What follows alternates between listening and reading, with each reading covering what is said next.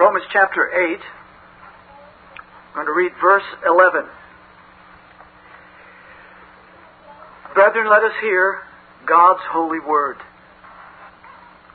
But if the Spirit of Him that raised up Jesus from the dead dwell in you, He that raised up Christ from the dead shall also quicken your mortal bodies by His Spirit that dwelleth in you. Amen. I trust the Lord will bless the reading of His infallible word to our souls this evening. Well, brethren, we are studying the doctrine of preservation and perseverance. The last of what we call the doctrine of grace. I prefer to use the singular. There are many that say the doctrines of grace. That's fine. But we, uh, they are a unit. And I see them all as the doctrine of grace. God's grace in saving sinners. And we are at uh, what uh, we might call the Grand Central Station doctrine of all of them. They all unite in the preservation and the perseverance of God's dear saints. And I trust those of you that have been with us have been able to see that that's exactly where this is going. That many of the passages that we've looked at under different doctrines, whether it be radical depravity or, or the issues of uh, God's uh, foreordaining and predestination, uh, any of the doctrines that uh, ultimately uh, make up the doctrine of grace, they're all coming together now as we see this important doctrine of preservation and perseverance. And we are considering right now the four pillars upon which this doctrine rests. Now, when I say that, I certainly don't intend uh, to give you the impression that those are the only pillars upon which this doctrine rests, but I see them as the primary uh, building blocks, the primary columns holding up this important doctrine. Uh, thus far, we have seen that two of these uh, pillars are uh, preservation and perseverance flow from the immutability of God's nature, His purpose, and His promises. Then, uh, in our last study, we saw that preservation and perseverance flow from the mediation of Jesus Christ. As our prophet and our priest and our king, his work secures our preservation. He preserves us. This is why we persevere. And then this evening we will take up that preservation and perseverance flow from the indwelling of the Holy Spirit. In Paul's remarkable epistle to the Romans, which throughout the ages has been a favorite uh, portion of Scripture for the Lord's children, and especially Romans chapter 8, because it is filled with such glorious uh, triumph and victory for God's children. Verse 11 is important in our study this evening because of this very issue, the indwelling of the Spirit. Paul says, If the Spirit of Him that raised up Jesus from the dead dwell in you. This is biblical language. God's Spirit dwells in His people, not some of them, all of them. This is God's eternal purpose. This is God's promise, as we're going to see this evening. The dwelling of the Holy Spirit is for every child of God. That is why they will persevere. And it is exactly this that we find in this particular verse. While the subject is our personal resurrection, because of Christ's resurrection, it points to an important fact for us. Notice, if the Spirit of Him that raised up Christ from the dead dwell, abides in you, lives within you, He that raised up Christ from the dead shall. He doesn't say might, hopes to, probably will, ought to. He says, He will, He shall quicken your mortal bodies by His Spirit that dwelleth in you. In other words, each and every individual who is indwelled by the Holy Spirit will be resurrected by the power of God through His Spirit. The indwelling Spirit is why God's children persevere. So that's our point this evening, and we want to follow this thought through the Scriptures. And of course, it is a vast subject. We're, uh, again, only taking a bird's eye view of these things here this evening. Uh, this in itself is a wonderful and encouraging study, and one that uh, uh just one study doesn't really scratch the surface of, but I trust it will at least encourage your own heart to consider this in greater detail in your own studies. So, Christ's mediation and intercession, which we studied last week, takes away all that keeps us from God. As prophet, he informs us of the truth and the way of righteousness, the way of life by faith in him and in his glorious atonement and in his intercession for us as our priest. He takes away all that stood between us and the living God. As our Lord, as our King, He guides us in the paths of righteousness. In other words, as I've just said, His mediation and intercession take away all that keep us from God. The gift of the Holy Spirit and the indwelling of the third person of the Holy Trinity here gives us all we need to stay in fellowship with God. God the Father purposes this salvation Jesus Christ accomplishes this salvation. The Holy Spirit applies this salvation. We've said that all the way through our study, but now I trust you're beginning to see how that all works together. We're not simply giving you a snappy or a clever summary, but we're in fact stating in very clear terms what the Scriptures, taken as a whole, teach us. God has purposed God the Father has purposed our salvation, Christ the Son has accomplished our salvation, and the Holy Spirit applies our salvation. This is why we persevere. So, tonight we want to consider three things uh, regarding this indwelling of the Spirit. The title this evening is His Spirit that dwelleth in you, His Spirit that dwelleth in you. First, we want to consider the promise of the Spirit's indwelling. Secondly, we want to look at the nature of the Spirit's indwelling. And finally, we want to look at the results, the results of the Spirit's indwelling. So, God being our helper, let's take up this first thought the promise of the Spirit's indwelling. Now, there are direct and indirect references to the Holy Spirit's indwelling throughout the Scripture. We're only going to look at a few this evening. But the first thing that we want to lay hold of is that the indwelling of the Spirit is the promise of God. The God who cannot lie the God who has pur- uh, purposed a full and free and successful salvation for his people has promised the indwelling, transforming Spirit. Now, this, of course, is the promise of the new covenant. Now, it's interesting that in the uh, the Lord's good timing and His uh, scheduling, we have looked at several of the promises of the new covenant in our uh, messages in 1 John. But we come back to this because it is vital for us to understand what it means to be Christ's children, what He has purposed for us, what it means when He says, This cup is the new covenant in my blood. He purchased us. And He not only purchased for us a redemption by washing away our sins, He not only purchased a glorious and perfect righteousness for us in His life and in His death, but part of that, uh, the unfolding of that glorious purpose, is the purchase of the Holy Spirit. And that's what we want to consider right now.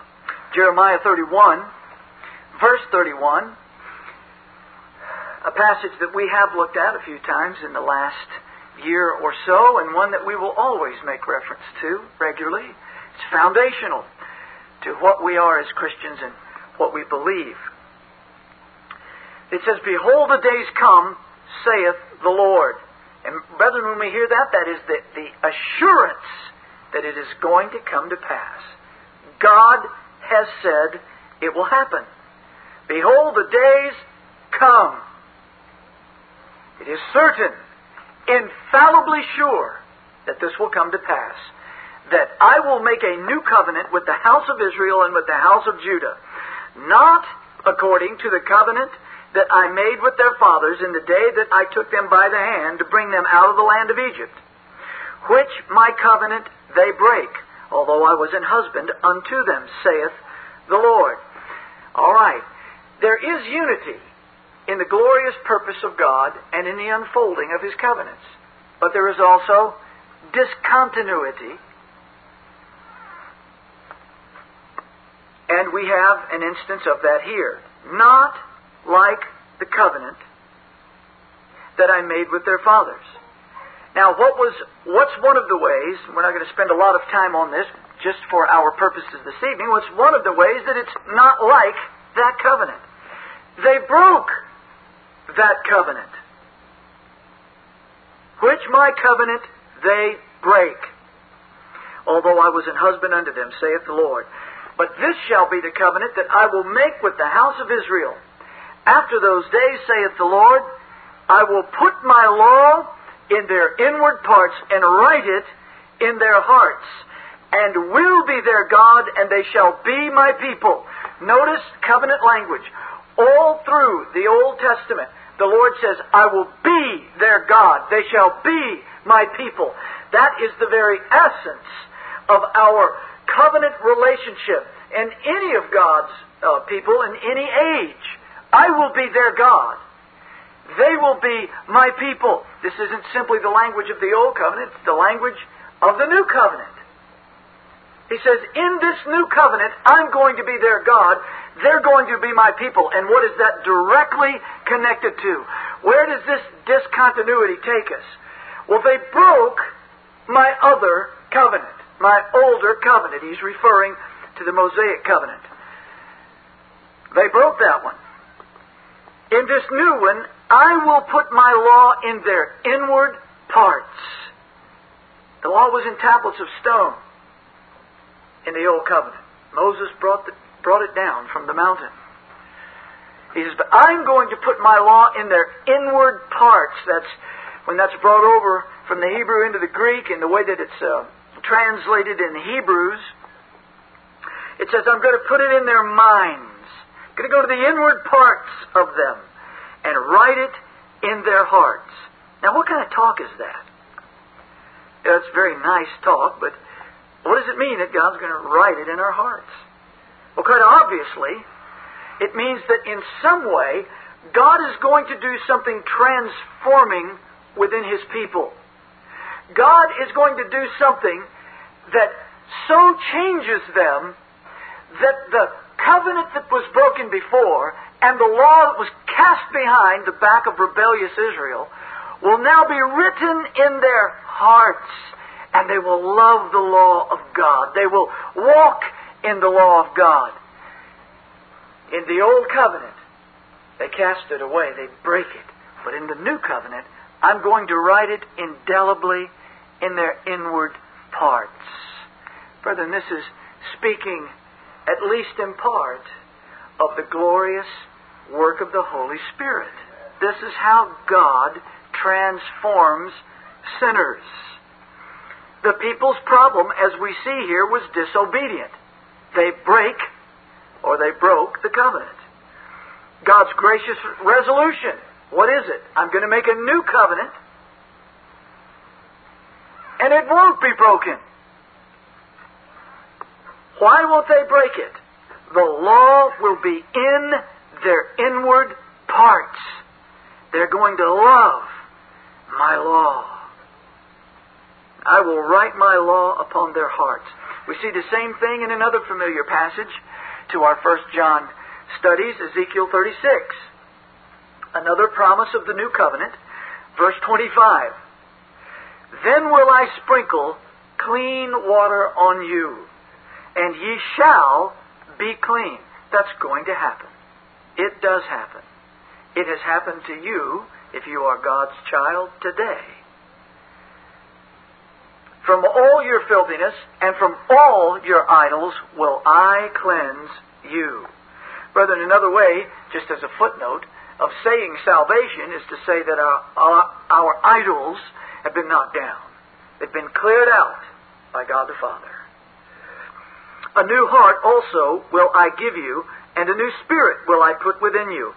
And I will take away the stony heart out of your flesh, and I will give you an heart of flesh. Now look at verse 27. And I will put my spirit within you. That's a very important uh, possessive pronoun. My spirit. God's going to put His spirit in His people.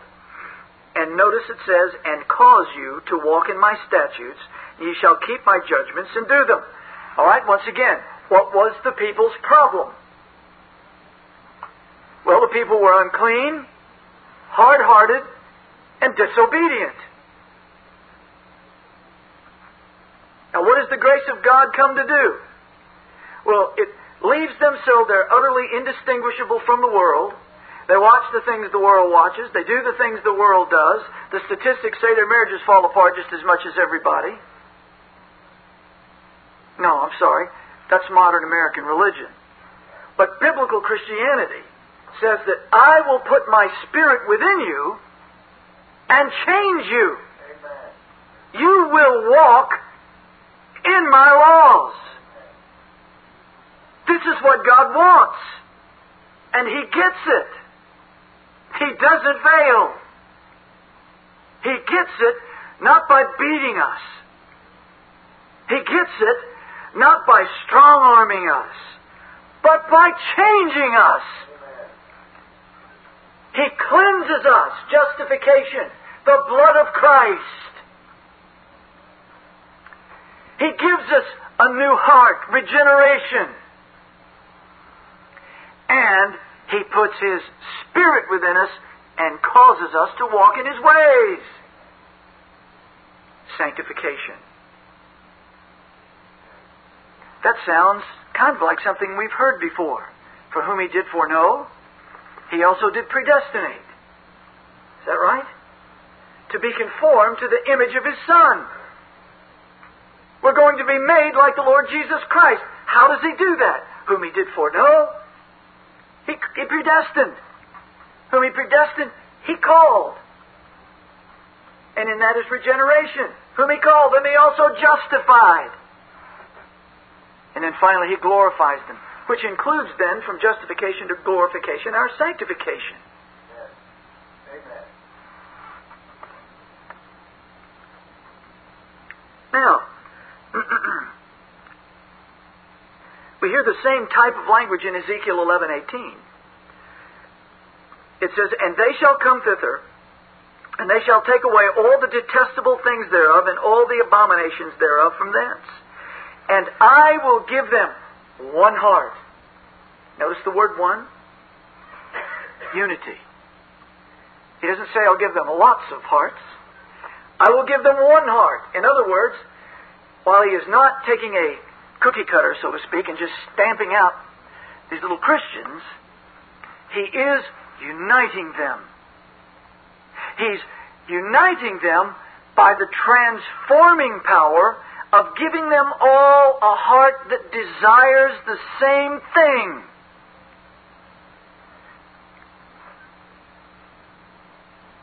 I will give them one heart, and I will put a new spirit within you, and I will take the stony heart out of your flesh and will give them a heart of flesh.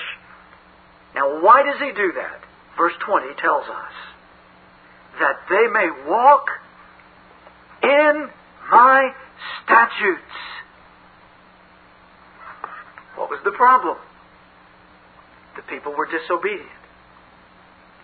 What was the problem with the old covenant? They'd break it, they cast his laws behind their back. how will the new covenant be different? God will give them a unified heart to love His ways and to walk in obedience.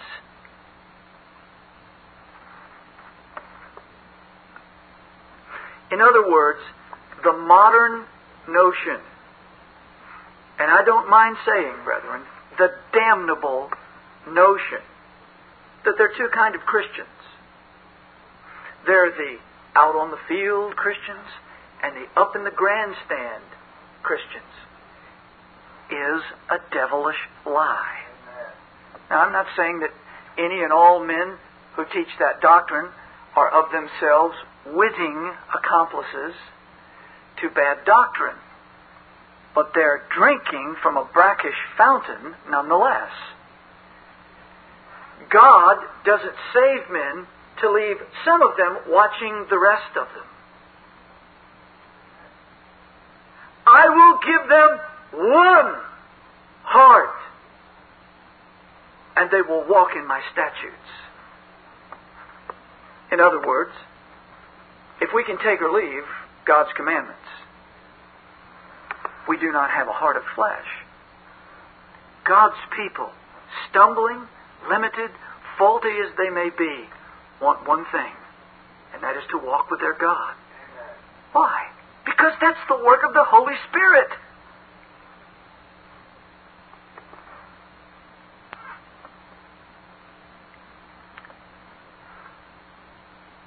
I will give them an heart of flesh, a tender heart, that they may walk in my statutes and keep mine ordinances and do them.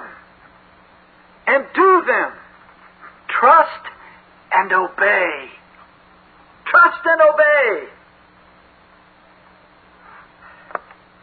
That's not a, that's not a legalistic song, as some would make it. That's simply biblical language. For by grace are ye saved, through faith, and that not of yourselves. It is the gift of God, not of works, lest any man should boast. For we are his workmanship, created in Christ Jesus unto good works. We have works spoken of negatively and positively. You're not saved by your works, but you're saved unto works. And if those works aren't there, you're not saved. Not because the works save you, but because they're simply the manifestation of life. God's life in men manifests itself in obedience because this is His promise. This is what it means to imbibe the new covenant.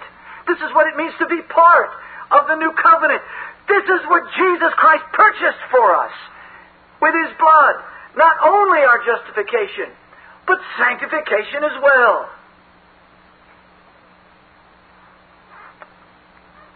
That indwelling will not cease.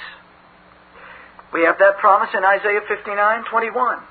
As for me, God says, This is my covenant with them, saith the Lord. Whenever you hear that saith the Lord, brethren, be absolutely certain it will be. As surely as he said, Let there be light, and there was light. When he says, This is my covenant, this is what it is. It will come to pass. It says, My spirit that is upon thee, and my words which I put in thy mouth, shall not depart out of thy mouth, nor out of the mouth of thy seed, nor out of the mouth of thy seed's seed, saith the Lord, from henceforth and forever. As you might guess, there are numerous interpretations of this particular passage. I think that this covenant is clearly a promise of the Father to the Son regarding His elect. We know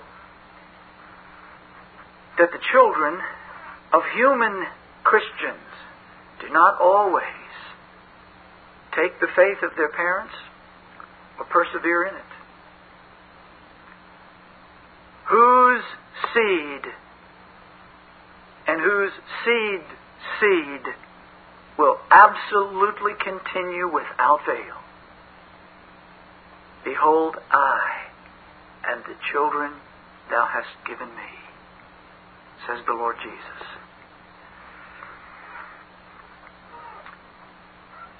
This is why the Spirit and the Word, now that's, that's an unusual combination in the Old Testament, but that's the very language of the New Covenant. Spirit and Word. Spirit and Word. The Lord Jesus in John 6 stood before His children, says the flesh profits nothing. The words that I speak to you, they are spirit and they are life. Spirit and Word. Spirit and Word. In Matthew chapter 3, verse 11, we see this come to pass in the Lord Jesus Christ, brethren. The promises of the new covenant all come when our beloved Redeemer, God's Messiah, came. In his glorious coming, he inaugurated the dawn of the coming glorious consummation of God's sovereign purpose. The new covenant, the last days eschatology, the presence of the future. This isn't hokey talk, brethren. For all the, the books out there that hype everyone up about the second coming, it's a shame that most of the time they don't hype anybody up to holy living as those walking in the kingdom now. That's what Christ came to do. He fulfilled the new covenant. He sealed it in His blood. And part of that was the pouring out of the Spirit. Matthew chapter 3, verse 11. John the Baptist says, I indeed baptize you with water unto repentance, but he that cometh after me is mightier than I.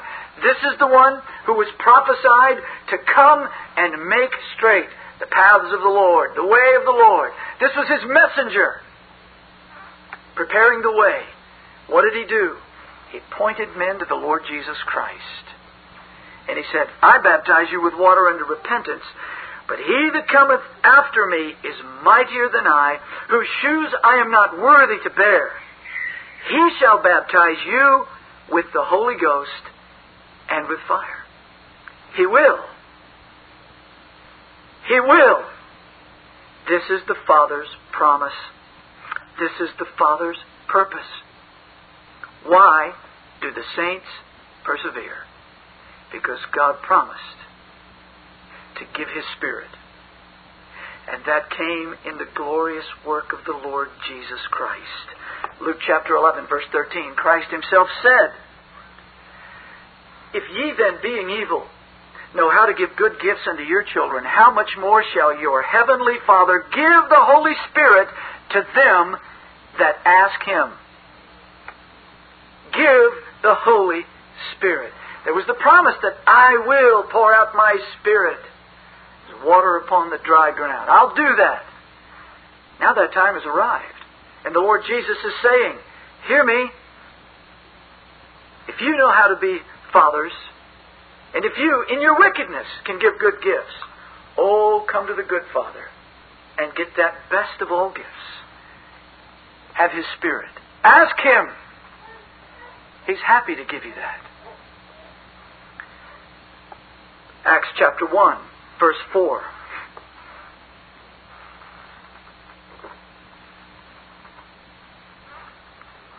Acts chapter 1, verse 4. And being assembled together with them, commanded them that they should not depart from Jerusalem, but wait for the promise of the Father, which, saith he, and that's the Lord Jesus, Ye have heard of me. Ye have heard of me. For John truly baptized with water, but ye shall be baptized with the Holy Ghost not many days hence. Do you see the connection? Is this beginning to make a picture? God says, I'm going to make a new covenant. What's the problem? People don't obey. My old covenant they took and they break it. They cast it behind their back. But I'm going to make a new covenant that they won't break.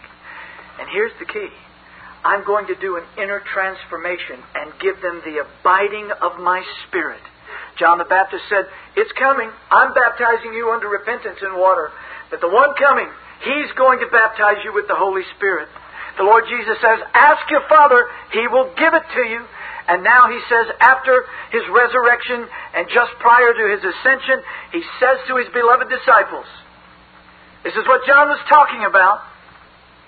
He indeed baptized you with water, but you go into the city and you wait for the Father's promise because it's coming.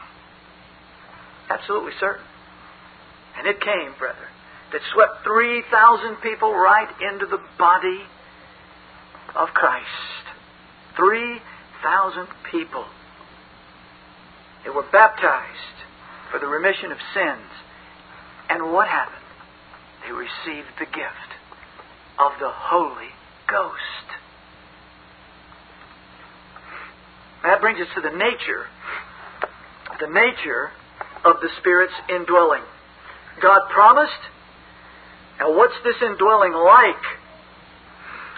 Well, first of all, the indwelling of the Spirit is God's living, resurrecting work. Romans chapter 8, verse 9 says, But ye are not in the flesh, but in the Spirit, if so be that the Spirit of God dwell in you. Now, if any man have not the Spirit of Christ, he is none of his. And if Christ be in you, the body is dead because of sin, but the Spirit is life because of righteousness. But if the Spirit of Him that raised up Jesus from the dead dwell in you, He that raised up Christ from the dead shall also quicken your mortal bodies by His Spirit that dwelleth in you. In other words, your life, if you have been born of God, your life as a new covenant believer does not originate in the flesh. It originates in the Spirit. Ye are not in the flesh, but in the Spirit, if the Spirit of God dwell in you. Dwell in you. This is the promise. And if He does dwell in you, you will be resurrected. That's the clear Im- impact of this passage. Now, you see, this is this was promised to us by the Lord Jesus Christ in John 6. Just so that you don't think I'm reading too much in here, I'm not reading anything at all. John chapter, uh, I'm not reading anything into it at all. John chapter 6, verse 39 says, And this is the Father's will which hath, hath sent me, that of all which he hath given me, I should lose nothing. I should lose nothing. But what does he follow that with? But raise it up at the last day. Raise it up again. Resurrection. This is the Father's will. He sent me. All that He gives me, they're going to come to me.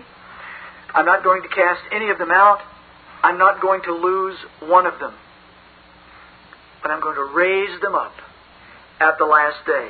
And this is the will of him that sent me, that every one which seeth the Son and believeth on him may have everlasting life, a life that doesn't end, and I will raise him up at the last day. Brethren, when we look at Romans 8 in the, in the, uh, through the spectacles of what the Lord has said right here, this is the commentary on that passage. How is it that they're raised up at the last day? If the Spirit dwells in you. If the Spirit dwells in you. Oh God, help us to walk in this. Help us to understand this. Secondly, the indwelling is God's continuous work. It is a work that continues. Philippians chapter 1, verse 6, a verse we looked at a few weeks ago. Being confident of this very thing, that he which hath begun a good work in you will perform it until the day of Jesus Christ. What is that good work? It is the new birth. Who is the author of the new birth? The Holy Spirit. The Spirit that dwelleth in you. Why is Paul confident that the Philippians will run the course and finish the race? Is it because Well, you Philippians are a whole lot sharper than the folks at Ephesus. No, that's not it.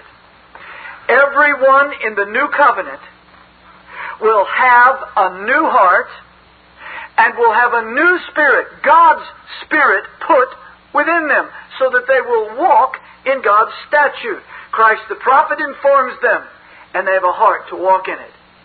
Christ the, the, the priest cleanses them by his blood. They believe that. And Christ the king commands them to walk in the ways of God. And they do that. They obey that. Why? Because of the Spirit that dwells in them. He that has begun the work will finish it. Indwelling is God's motivating work. Number three, Philippians chapter 2. Again, another passage we've referred to numerous times in our study of 1 John. Wherefore, verse 12, my beloved, as ye have always obeyed, not as in my presence only, but now much more in my absence, work out your own salvation with fear and trembling. Notice, he doesn't say work for your salvation. Work out that which is already your possession. Work it out. You work it out. Isn't that legalism? To command people to obey? No. It's new covenant thinking. It is telling men to do what God has equipped them to do. That's why it says in verse 13, For it is God which worketh in you both to will and to do of His good pleasure. Why do we persevere? Because God in His mercy preserves us. It is the promise of the new covenant that there will be a transforming work, that we will love His Word and we will walk in His commandments. We will have a new heart for it, and that's why we go on with Him. Number four, indwelling is Christ's sanctifying work. Two passages briefly. Hebrews chapter 13, verse 20. Now the God of peace, that brought again from the dead our Lord Jesus, that great shepherd of the sheep, through the blood of the everlasting covenant, make you perfect in every good work to do His will. Now, how can He pray such a thing? Because it's in perfect harmony with the promise of the new covenant. We are made new creatures. We are alive in Christ. We have been cleansed from our filthiness. Our idols have all been washed away. We have been given new, tender hearts to walk with our God and a spirit to empower us to do so. God works within us both to will and to do, so we can be commanded to do it while at the same time the Scripture talks about the language of Him doing it. Is, the, is there a schizophrenic side to Scripture? Not at all. The two fit together. In other words, made in the image of Christ, by the power of the Holy Spirit in the new birth and in His sanctifying grace, with a new heart by Spirit and Word, I will do what He commands me to do because this is what my heart desires. This is what I want to do. If you don't want to walk with God, something is desperately wrong. Now, I didn't say if you're stumbling and having trouble with that desire. All the fact that you're stumbling and struggling and trying to walk with the Lord, likely to be signs of life. It's a battle. It is a struggle. Life is constantly going to be at odds with the flesh. Nonetheless, make you perfect in every good work to do His will, working in you that which is well pleasing in His sight through Jesus Christ, to whom be glory forever and ever. Amen. That's exactly what the writer of the Epistle to the Hebrews prays. And it's something that we may take great confidence in. We don't make it under our own steam. We make it only by the grace of God transforming us in fulfillment to the promise of the new covenant. And we can walk in that way. 1 Thessalonians 5:23, "And the very God of peace sanctify you wholly. And I pray God your whole spirit and soul and body be preserved blameless unto the coming of our Lord Jesus. Faithful is he that calleth you, who also will do it." Not just talking about God being faithful in a general sense, of course He is. But this is the promise of the new covenant. This is the new covenant in my blood. When we come to His table, we take of the bread and of the fruit of the vine. We are looking at what God has promised for us in life eternal in Christ. the application of our salvation is through the Spirit's work given to us through the Lord Jesus. Well, let me press on quickly, and we're about out of time for this evening. what are the results of the Spirit's indwelling? What are the results of the Spirit's indwelling? God has promised. We've seen the nature of it.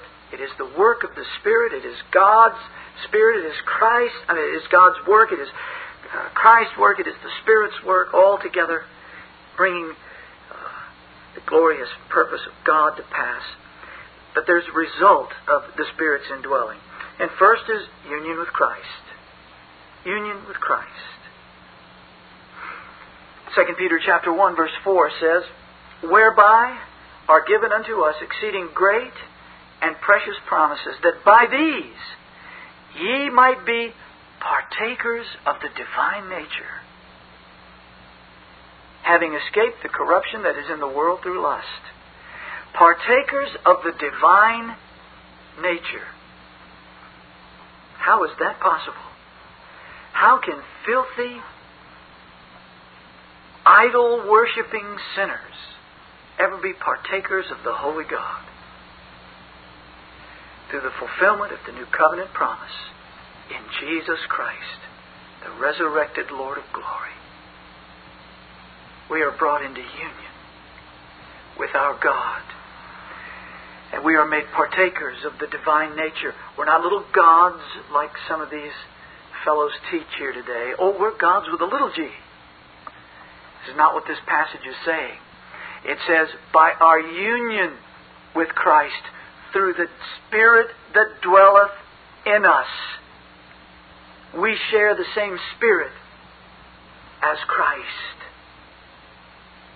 We're partakers. We're not Christ. We're going to be like Him, but we're not Christ. He will always be eternal, infinitely holy God. But we're partakers of that glorious nature through the work of the indwelling Spirit. It is a union with the Most High. This was Christ's desire. This is what he prayed for us in John chapter 17. Our high priest prayed in verse 21 that they all may be one. Now, again, he's not just saying this in the sense of, well, I'm going to say something nice. I'm going to pray something nice for them. What was the promise of Ezekiel? I will give them one heart. And Jesus, as the one who is the mediator of the new covenant, about to seal it with his life's blood, prays the glorious promise of the new covenant. I want them to be one. As you and I, Father, are one, what makes them one? They share the same Spirit and we share in some extraordinary, unimaginable way, God has condescended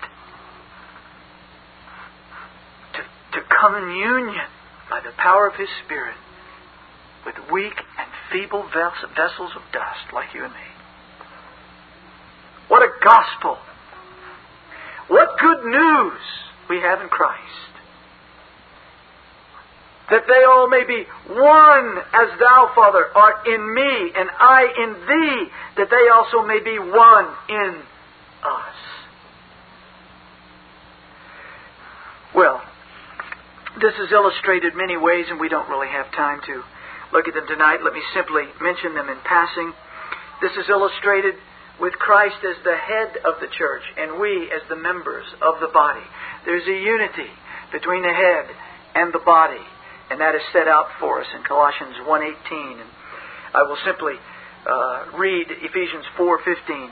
But speaking the truth in love may grow up into Him in all things, which is the head, even Christ, from whom the whole body, fitly joined together and compacted by that which every joint supplieth, according to the effectual working in the measure of every part, maketh increase of the body unto the edifying of itself in love. What's the effectual working in the body of Christ? It's the Spirit of God. How do we know that? Because it's illustrated as a temple. It says, Know ye not that ye are the temple of God, and the Spirit of God dwelleth in you? Brethren, it isn't us that makes this a wonderful meeting tonight. And this is a wonderful meeting. It's not because I'm here, because you're here. It's because the Holy Spirit is here. The Spirit that dwelleth in you makes this God's temple.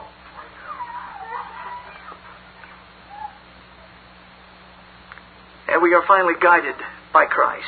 We're led by the Spirit. Romans 8, 14. For as many as are led by the Spirit of God, they, they are the sons of God. We are illuminated by the Spirit and the Word. 1 Corinthians 2.12. Now we have received not the Spirit of the world, but the Spirit which is of God, that we might know the things that are freely given to us in God. How will you ever know what you are in Christ? I can assure you, your guessing won't get you there. How will you ever know what promises God has made to you? It will be the Spirit of God illuminating the things He has given you in His Word. Spirit and Word. Spirit and Word. I'm going to put my words in your mouth. And the Spirit's going to be in you and in your seed and in your seed seed. I believe that's the Father's wonderful promise to the Son.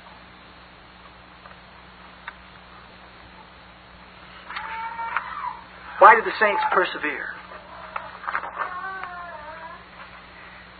Well, our preservation and our perseverance flow from the indwelling of the Holy Spirit. God's Spirit works within us, dwell, bringing us to a glorious consummation of glorification. That is, in fact, God's eternal purpose. He's going to make us like Christ. He is doing it daily, and He will not fail. This is what He intends to do. This is His sovereign eternal purpose. And those in whom the Spirit dwells will be quickened in their mortal bodies by the Spirit that dwelleth in them. Let's pray. O Holy Father, what a feast your word is to us. Father, what an extraordinary purpose you have in saving us. Your Spirit, day by day, draws us to look unto Thee repentance and faith, trusting Christ alone as our life. O oh Lord Jesus, what a good work you have undertaken.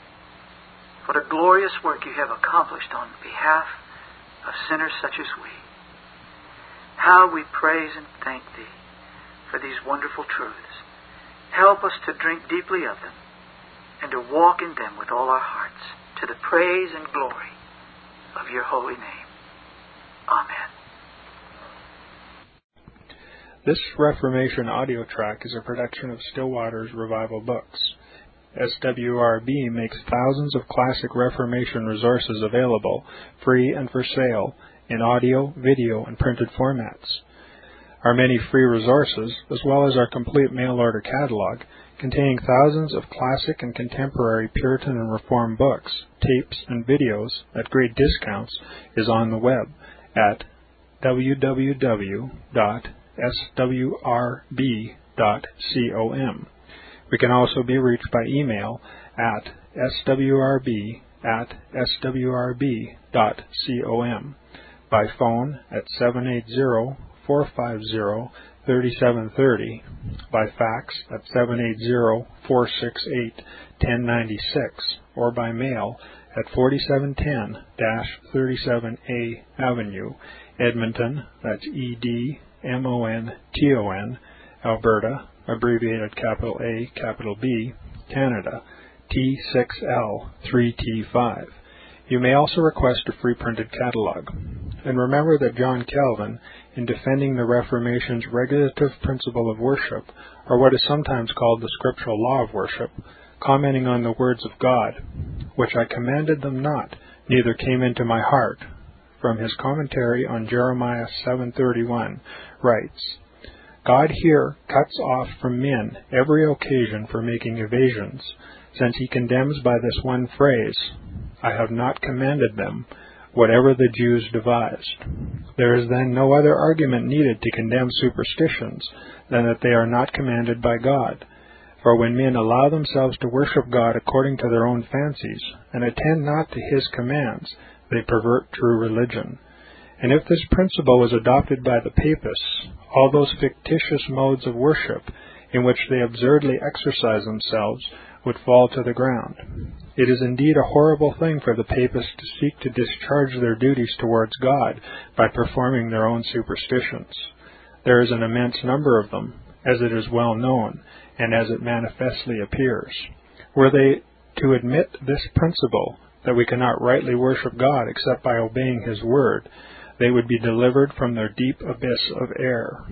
The prophet's words, then, are very important when he says that God had commanded no such thing, and that it never came to his mind, as though he had said that men assume too much wisdom when they devise what he never required, nay, what he never knew.